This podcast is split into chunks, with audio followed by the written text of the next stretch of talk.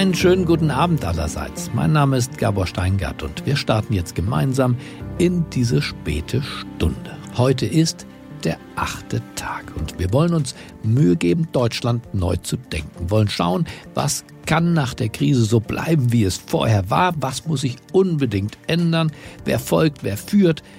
All diese Fragen diskutieren wir ab 21 Uhr an jedem Werktag abends und wir sind dabei zu Gast bei sehr verschiedenen Menschen, die gemeinsam mit uns nach Antworten suchen. Unsere heutige Gastgeberin ist die Künstlerin Mia Florentine Weiß. Sie ist eine Künstlerin für Performance Art, manche sagen auch Konzeptkünstlerin.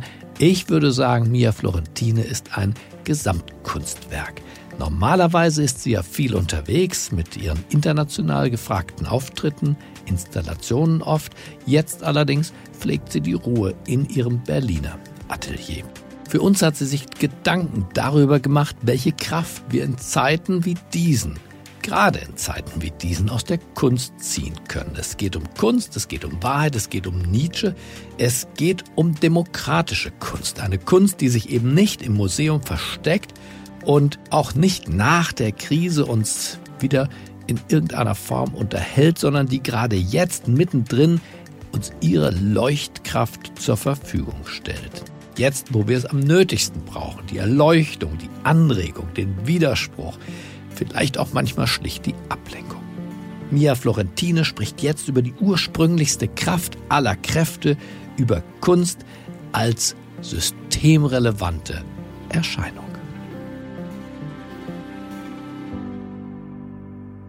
Hallo, mein Name ist Mia Florentine Weiß. Ich lade Sie jetzt ein, in meinen Kopf und mein Herz zu schauen. Nietzsche hat mal gesagt, wir haben die Kunst, damit wir nicht an der Wahrheit zugrunde gehen. Und jetzt scheint es doch irgendwie andersrum, oder? Also Wahrheit in Form von Realität in Gestalt eines Virus lässt uns definitiv zugrunde gehen, aber ohne Kunst und Kultur. Mein erster Appell an uns alle, Kunst ist systemrelevant. Sie ist nämlich der älteste, kleinste gemeinsame Nenner, den wir haben. Und solange Kreativität in der Luft liegt, atmen wir. Und ich persönlich habe ein ganz starkes Urvertrauen in diese ursprünglichste Kraft aller Kräfte. Und in dem Zuge dieser Reflexion würde ich auch gerne dieses Wort systemrelevant ändern in humanrelevant. Kunst ist humanrelevant. Also Menschen machen ein System aus und alles, was systemrelevant ist, ist humanrelevant. Und wenn ich das jetzt praktisch denke, ähm, an mich zum Beispiel zu Hause, also ohne Bilder an der Wand, ohne Comics auf dem Klo, ohne Musik, ohne Liebesbriefe, die wir uns schreiben können, ohne Poesie, ohne Gedichte, ohne Skulpturen, ohne Zeichnungen und witzigerweise ohne die größte künstliche Kunstinstanz, nämlich das Internet bei uns zu Hause, würde ja eigentlich alles vor die Hunde gehen. Also ist die Kunst metaphorisch der Antikörper eines jeden Virus.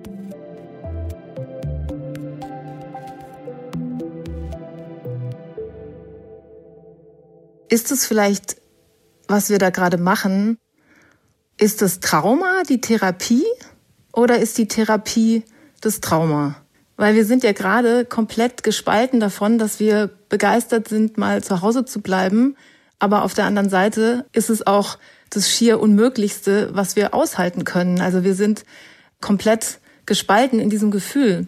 Und ich glaube, was interessant ist für uns Künstler und Kreativschaffende, wir befinden uns permanent ja in einem sehr essentiellen Gefühl.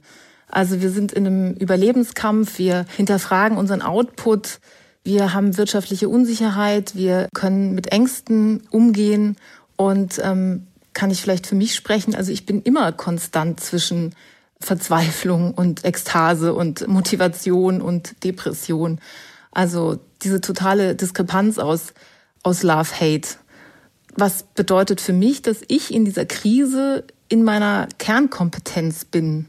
Und dieser Spagat aus diesen zwei größtmöglichsten Gefühlen, annehmen, aufbegehren, Ruhe und Panik, Ohnmacht, Aktionismus, Schaffen oder Lassen, Realität, Traum, Licht und Schatten. Damit kenne ich mich sehr gut aus. Jetzt kam nur noch ein Themenpaar dazu. Und das ist Leben und Sterben. Und das ist etwas ganz Existenzielles und etwas ganz Neues. Und wie können wir also quasi aus diesem Negativen das Nutzen in etwas Positives umzukehren?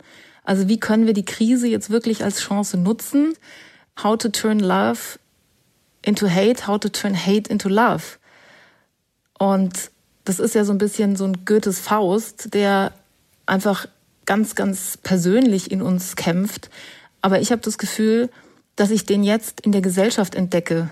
Also ich glaube, dass wir uns viel mehr mit solchen essentiellen Themen beschäftigen, als wir das jemals zuvor getan haben. Also der Mensch und seine Existenz, dieses Nachdenken durch die Pandemie ausgelöst, das zieht sich jetzt durch viele gesellschaftliche Schichten.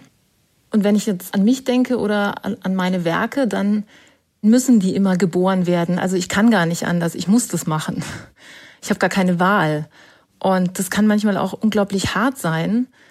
Und ich erinnere mich an eine Erfahrung letztes Jahr, wo ich für eine Ausstellung im Stadtmuseum Berlin durch alle 47 europäischen Länder fahren musste, um Erde nach Berlin zu holen. Und das war knochenhart und war wirklich nicht leicht. Und ich habe gemerkt, wie das mich sehr hart gemacht hat. Und jetzt auf einmal durch diesen Ausnahmezustand sehe ich mich viel weicher und wärmer und vielleicht auch ein bisschen wahrhaftiger. Und das, glaube ich, ist die erste Chance dieser Krise, dass wir alle ein Bewusstsein dafür entwickeln können, für die Dankbarkeit der Dinge, die wir vielleicht sonst übersehen hätten. Also zum Beispiel Respekt vor Hochaltrigen und Kranken und Schwachen und das Wort Risikogruppe. Wer gehört da überhaupt alles dazu? Das ist ähm, unendlich und ich bin wahnsinnig dankbar, dass das mehr ins Bewusstsein rückt. Und Stichwort zum Beispiel Fridays for Futures, wo die Oma die Umweltsau war am Ende. Das hat sich ja jetzt ein bisschen umgekehrt. Das heißt, ich spüre jetzt in der Krise eine Vertrauensfrage. Und ich merke einen Wertewandel. Und der tut nicht nur mir gut, sondern ich hoffe oder ich, ich spüre, dass den viele andere auch bemerken.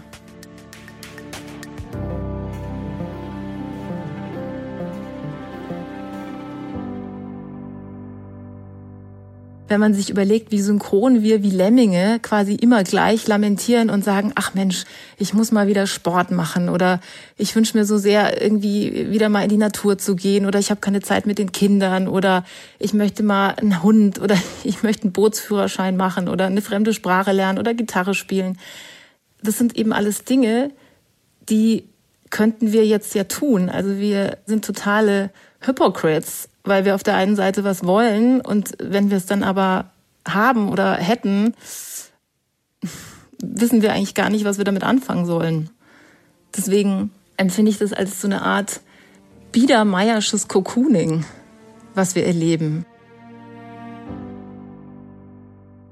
Meine Erfahrung ist die, dieser Zeitpunkt jetzt ist so groß und irgendwo bedeutungsschwanger außen, dass es auf einmal völlig egal ist, was du machst. Also diese Wertung über dich selbst oder von dir oder dieser Erwartungsdruck.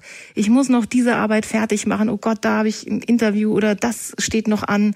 Oder allein im, im Häuslichen, was da eigentlich alles zu tun ist. Vielleicht drückt man einfach mal auf Null und sagt sich, was würde ich denn gerne machen? Und ich muss es ja im Zweifelsfall auch mit niemand teilen.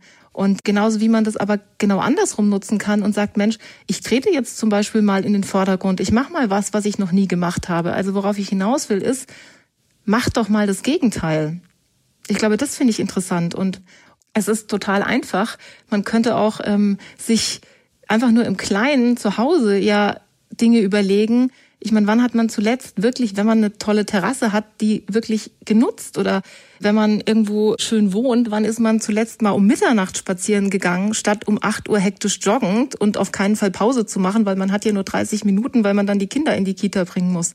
Also ich glaube, dieses out mal was anders machen. Das klingt jetzt im Prinzip auch nicht viel kreativer, als es ist, aber ich glaube, es ist es doch. Und ich habe die Erfahrung gemacht mit so Kleinigkeiten, die haben mich jetzt unheimlich glücklich gemacht und manche davon waren es wert, sie mit anderen zu teilen und andere waren aber nur für mich. Und deswegen dieses Ertrinken im eigenen Gehirn oder Hoffnung durch Kreativität beides ist okay, weil wenn man sowieso wahnsinnig viel geleistet hat und wie ein Hamsterradmännchen funktioniert hat, dann ist es vielleicht mal Wahnsinn, einfach nur an die Decke zu starren und Netflix zu gucken und gar nichts zu machen, weil niemand was von einem erwartet. Also ich glaube, dass dieser individualisierte Prozess mit jedem von uns etwas machen kann, wenn du dich darauf einlässt. Und das ist ja das Geheimnis von Performance. Also wenn du die Momentanaufnahme eines Gefühls spürst und dann eigentlich weißt, was es mit dir macht. Ob dokumentiert oder nur erlebt. Das ist völlig egal. Das ist, glaube ich, ein, ein, großes Geheimnis und ein großes Glück, was wir jetzt, sofern es uns gut geht und wir ein Zuhause haben, was ja wirklich Luxus ist, erleben können.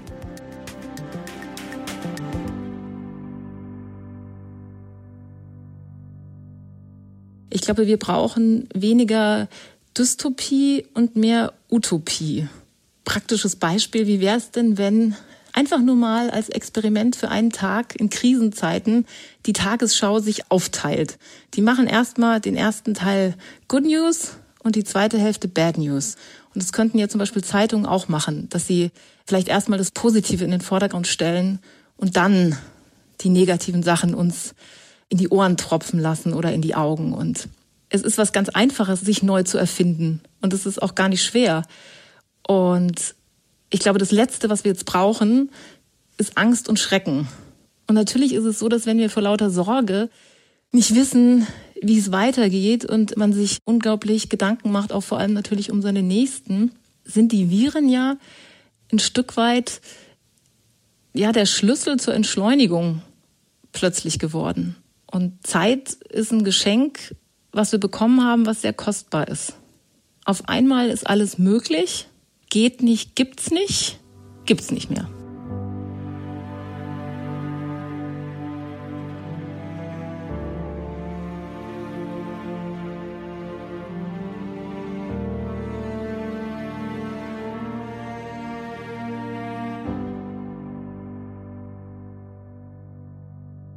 Mir hat witzigerweise neulich eine Kulturjournalistin ein schönes Beispiel genannt und hat zu mir gesagt, also pass auf mir, ich finde, wenn man darstellende und bildende Kunst teilt, um jetzt nochmal wieder zurück zur Kunst zu kommen, dann haben wir auf der einen Seite die Künstler und auf der anderen Seite haben wir die Tänzer und Schauspieler und äh, anderen Akteure oder Sänger. Und die letztere Gruppe, also Schauspieler, Tänzer, Sänger, Musiker etc., die haben einen kleinen gemeinsamen Nenner. Die haben nämlich die Sprache und die Noten. Und ihr Künstler und guckt mich dabei an und sagt, ihr seid doch alle, und ich zitiere, vereinzelt, vereinsamt und verteilt. Ihr wisst ja überhaupt nicht mehr, wohin ihr gehört. Wir sind mannigfach und das ist auch gut so. Kunst ist der unmittelbare Ausdruck von Demokratie. Es gibt nichts Unmittelbares weil es ist wie Gegenwart. Es ist das Spiegelbild der Gegenwart. Und es darf und muss sogar provokant sein und Tabus brechen. Also das, was vor zehn Jahren vielleicht von der Kunst erreicht wurde durch einen Tabubruch, ist heute selbstverständlich. Und das ist essentiell. Und deswegen ist auch der Wertewandel, den ich vorhin angesprochen habe, der wird von der Kunst vorangetrieben.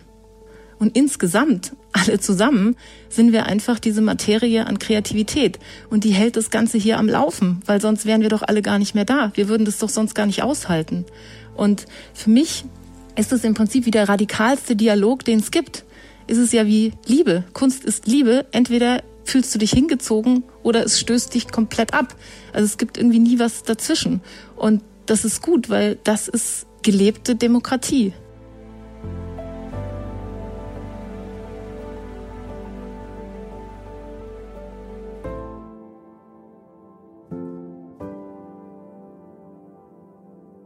Kultur neu denken. Das passiert ja schon im digitalen Delirium. Also wir haben ganz viele virtuelle Rundgänge, wir haben wunderbare Museen, die uns einladen, wir haben Galeristen, die sogar mit dem Fahrrad durch ihre Räume fahren und Art Talks machen.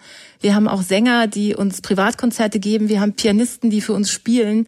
Ich finde das super, ich finde, das brauchen wir, das gibt uns auch Kraft, dafür sind die digitalen Nabelschnüre jetzt auch gut, Komma, aber bitte nicht für immer und bitte nicht for free, weil ich möchte nicht aus der Krise rauskommen und dann ist Kunst oder künstlerische Arbeit was Selbstverständliches geworden und es ist ein Allgemeingut und wird dann auch als solches wahrgenommen.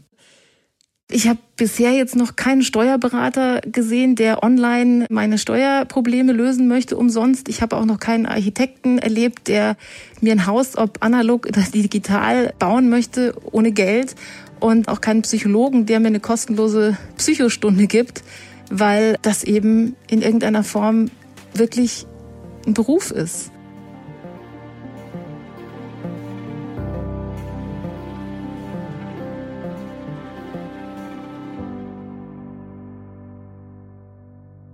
Wenn ich jetzt sehe, was in den deutschen Baumärkten los ist, dann muss ich schmunzeln, weil ich darf das ja sagen, also ich darf mich aus dem Fenster lehnen, ich bin die Frau mit der schwarzen Baumarktkarte, weil ähm, so wie der Gastronom zur Metro fährt, bin ich eben Stammgast im Baumarkt. Und mittlerweile sind so viele Menschen dort, dass ich dringend appelliere, macht doch die Museen auf, damit die Hälfte der Menschen, die vielleicht gar nicht so wirklich im Baumarkt was brauchen, dorthin gehen können. Das würde auch auf unseren Bildungsauftrag einzahlen. Und da wäre ich wieder bei Kunst ist humanrelevant. Weil was mir nicht in den Kopf gehen möchte, einfach nur von gesundem Menschenverstand ist, wir sind geschult, dass in Museen dürfen wir nichts anfassen. Wir sind geschult, dass wir Abstand halten müssen. Also Museen sind doch prädestinierte Pandemiezentren, weil auf, ich weiß nicht wie viel Quadratmeter sind immer, ich weiß nicht wie viel Wachpersonale. Und deswegen würde ich dringend appellieren, das zu öffnen für alle. Und ich würde gleich überleiten und sagen, auch Theater und kulturelle Einrichtungen können sich ein neues Modell überlegen. Und das würde heißen, alles unter freiem Himmel ohne Kondensstreifen. Also das Wort Open Air bekommt eine komplett neue Dimension, nicht nur in Bezug auf Kinos, die es schon gibt, die wir einfach nur wiederbeleben könnten, sondern wenn wir jetzt einen Platz uns vorstellen und die Meteranzahl des Platzes dividieren immer durch zwei mal zwei Meter, wie viele Menschen könnten sich dann ganz sicher auf diesem Platz treffen? Weil witzigerweise in allen Parks sieht es doch genauso aus. Also da sitzen jetzt auch alle mit so wenig oder so viel wie Sicherheitsabstand. Also kann man doch jetzt einfach ein Mikrofon und einen Verstärker an öffentliche Plätze stellen und ein Schauspieler, ein Sänger, die Ensembles, die Theater, die könnten einfach weitermachen Open Air. Das heißt, lasst uns doch das nutzen. Wir haben jetzt bis Oktober Zeit, den Kulturbetrieb nach draußen zu verlagern. Ich glaube, das ist eine Idee, der unbedingt nachgegangen werden sollte. Und wenn es eine Kommission dafür schon gibt, habe ich davon noch nichts gehört. Oder beziehungsweise wo ist jetzt ein Kultur-Think Tank, der eben aus verschiedenen Bereichen von Wissenschaftlern, IT-Lern, Künstlern, Unternehmensmenschen, wem auch immer, daraus eine Art Think Tank generiert, wie wir jetzt solche Lösungsmodelle vielleicht für die Zukunft bereitstellen können. Und wenn man an Kunst draußen denkt, dann kommt einem auch sofort Kunst im öffentlichen Raum in den Sinn. Und das finde ich zum Beispiel einen ganz wichtigen Mechanismus, weil per se sind Städte für mich urbane Museen. Also sie sind ein demokratischer Ort, wo Menschen, Bürger, Touristen, egal welcher Bildungsschicht und egal welchen Alters zusammenkommen.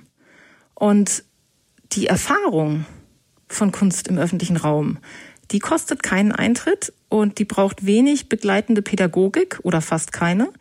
Und es gibt keine Elitenkultur, so wie im Museum. Draußen sind wir alle gleich. Und ich habe seit vielen Jahren die Erfahrung gemacht, weil ich selber Skulpturen in Europa und im Ausland stehen habe, dass das ein sehr positives Zeichen ist. Also ich habe das gemacht im Zuge von sogenannten Sister City Städtepartnerschaften, dass eine Stadt der anderen ein Kunstwerk überbracht oder angeboten oder verliehen hat, je nachdem. Und das in Kombination mit einem kulturellen Rahmenprogramm ist sogar ein länderübergreifendes Momentum, mit dem man vielleicht auch in Zukunft Dinge ausrichten kann. Kurzum, draußen, wie es Spielplätze gibt, Art Grounds, also Playgrounds und Art Grounds. Ich glaube, weil viele wissen, wie schwierig das auch ist, im öffentlichen Raum äh, Kunst installiert zu bekommen. Ein Art Ground in Städten könnte einfach dazu beitragen, dass äh, wir konstruktive Visionen haben, dass wir eben draußen, wo es ja relativ sicher zu sein scheint, in Krisenzeiten einfach viel größere nochmal Kunstplätze errichten für uns Menschen. Und man muss auch keine Angst haben vor Improvisation, weil ich glaube, Improvisation ist das Gebot der Stunde und man muss auch immer oben drüber sein, damit ein bisschen was drunter passiert. Also ich muss das Unmögliche denken oder wagen, damit eben wenigstens das Mögliche passiert.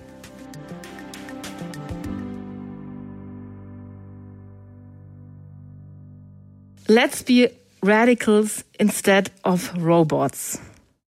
Ich würde mir wünschen, dass wir genauso radikal mit der Veränderung sind, wie wir jetzt diesen Shutdown hinnehmen und wie wir den solidarisch in einem Akt des Zuhausebleibens leben. Wir müssen radikal unsere freiheitlichen Ideale unserer pluralistischen Gesellschaft verteidigen und erneuern. Wir müssen radikal leben und lieben für unsere westlichen Werte, unsere Demokratie und unseren Humanismus und unser europäisches Menschenbild. Und ich wäre jetzt nicht ich, wenn ich nicht auch noch einen Satz zu Europa sagen würde. Also mein letzter Gedanke gilt Europa und den 47 Ländern, die es geografisch ausmacht, eben nicht nur der EU. Europa ist das größte Friedensprojekt der Welt. Und das müssen wir radikal verteidigen. Europa ist ein Versprechen, an uns alle und an unsere Zukunft. Und ich habe heute mit Daniel Röder, dem Gründer von Pulse of Europe, kommuniziert und er hat einen Satz gesagt und ich habe ihn gefragt, ob ich den teilen darf. Der lautet, die Corona-Krise ist für die EU ein Katalysator. Sie kann an Bedeutung gewinnen oder in höchste Existenznot kommen. Es hängt allein davon ab, was wir, die Mitgliedstaaten, jetzt daraus machen. Das Schlüsselwort ist gelebte Solidarität.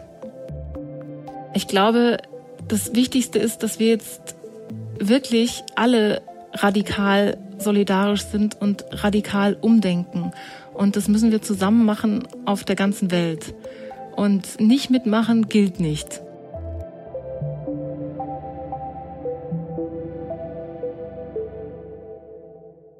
Ertrinken im eigenen Gehirn oder Hoffnung durch Kreativität. Und meine Hoffnung stirbt zuletzt. Es gibt eine Kraft, sie allein hat die Macht. Der einzige Ausweg aus dieser Absurdität, Kreativität. In diesem Sinne wünsche ich Ihnen allen alles Glück der Welt. Love and thanks, Mia Florentine Weiß. Vielen Dank, Mia Florentine Weiß, für dieses muntere und lebenskluge Plädoyer. Vielleicht lassen sich ja ein paar Entscheidungsträger in der Bundesregierung oder in den Ländern davon inspirieren. Wäre doch schön, wenn aus der Covid-19-Krise ein Summer of Love oder zumindest doch ein Summer of Art erwachsen würde. Ich wünsche Ihnen jetzt einen nachdenklichen und danach einen geruhsamen Abend. Bleiben Sie mir gewogen. Es grüßt Sie auf das Herzlichste, Ihr Gabor Steingart.